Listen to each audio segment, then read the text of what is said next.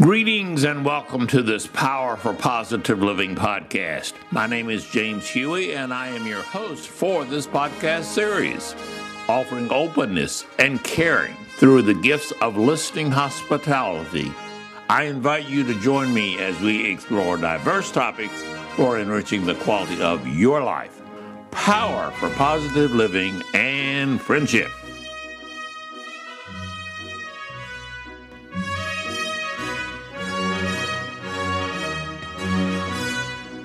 It seems that each generation arrives with perceptions that the previous and or successive generation is successful or defective in some manner and to some degree. Each generation is different in what they uniquely bring to the adventures of living life.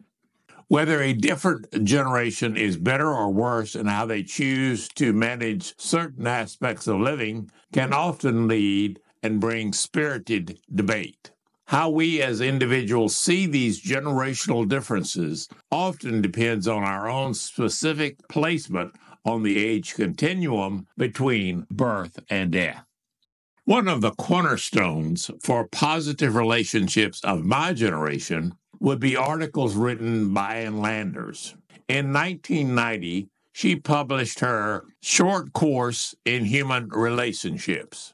Reading the seven sentences in this short course, three decades later, we can ask ourselves whether this 1990 viewpoint is still valid for the current generation and may be classified as truly timeless in relating positively between people.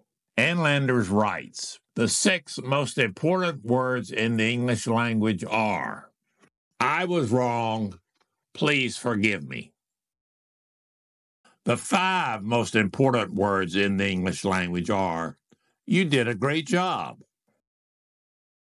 The four most important words in the English language What is your opinion?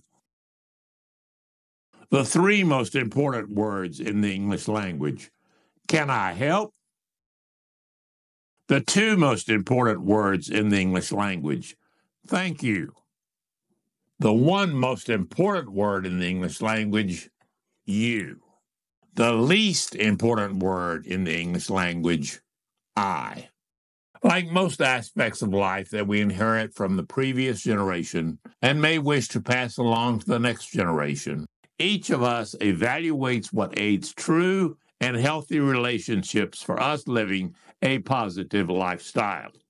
Based on my own experiences of living life, I have added some observations of my own that I believe were helpful for me to have positive and healthy relationships during the time that I have been alive.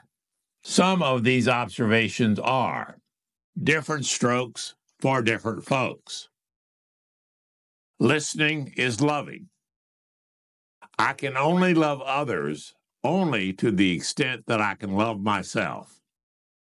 Check my expectations and assumptions for another person with them.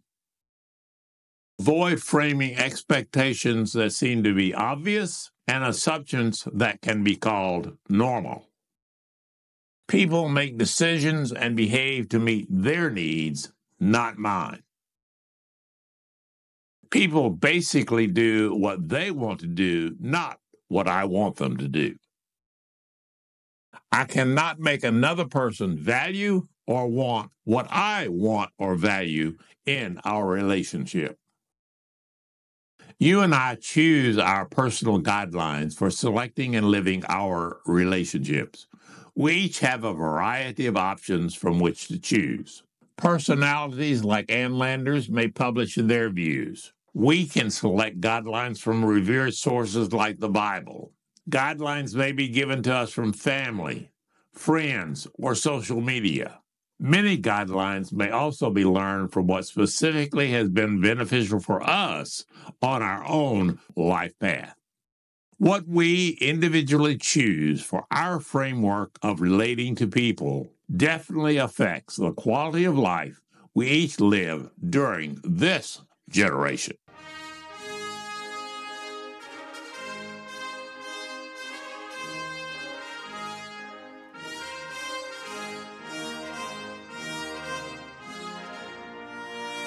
This is your friend and host, James Huey. I thank you for listening to me on this podcast as I share viewpoints from my own life experiences with wellness psychology. These are my gifts to you, my listeners. Your email comments are always welcome at powerforpositiveliving at gmail.com. As your friend and host, I always encourage you to value and nurture yourself as the unique human individual that I believe you are. Until next we meet, I remain committed to power for positive living and friendship. Good day.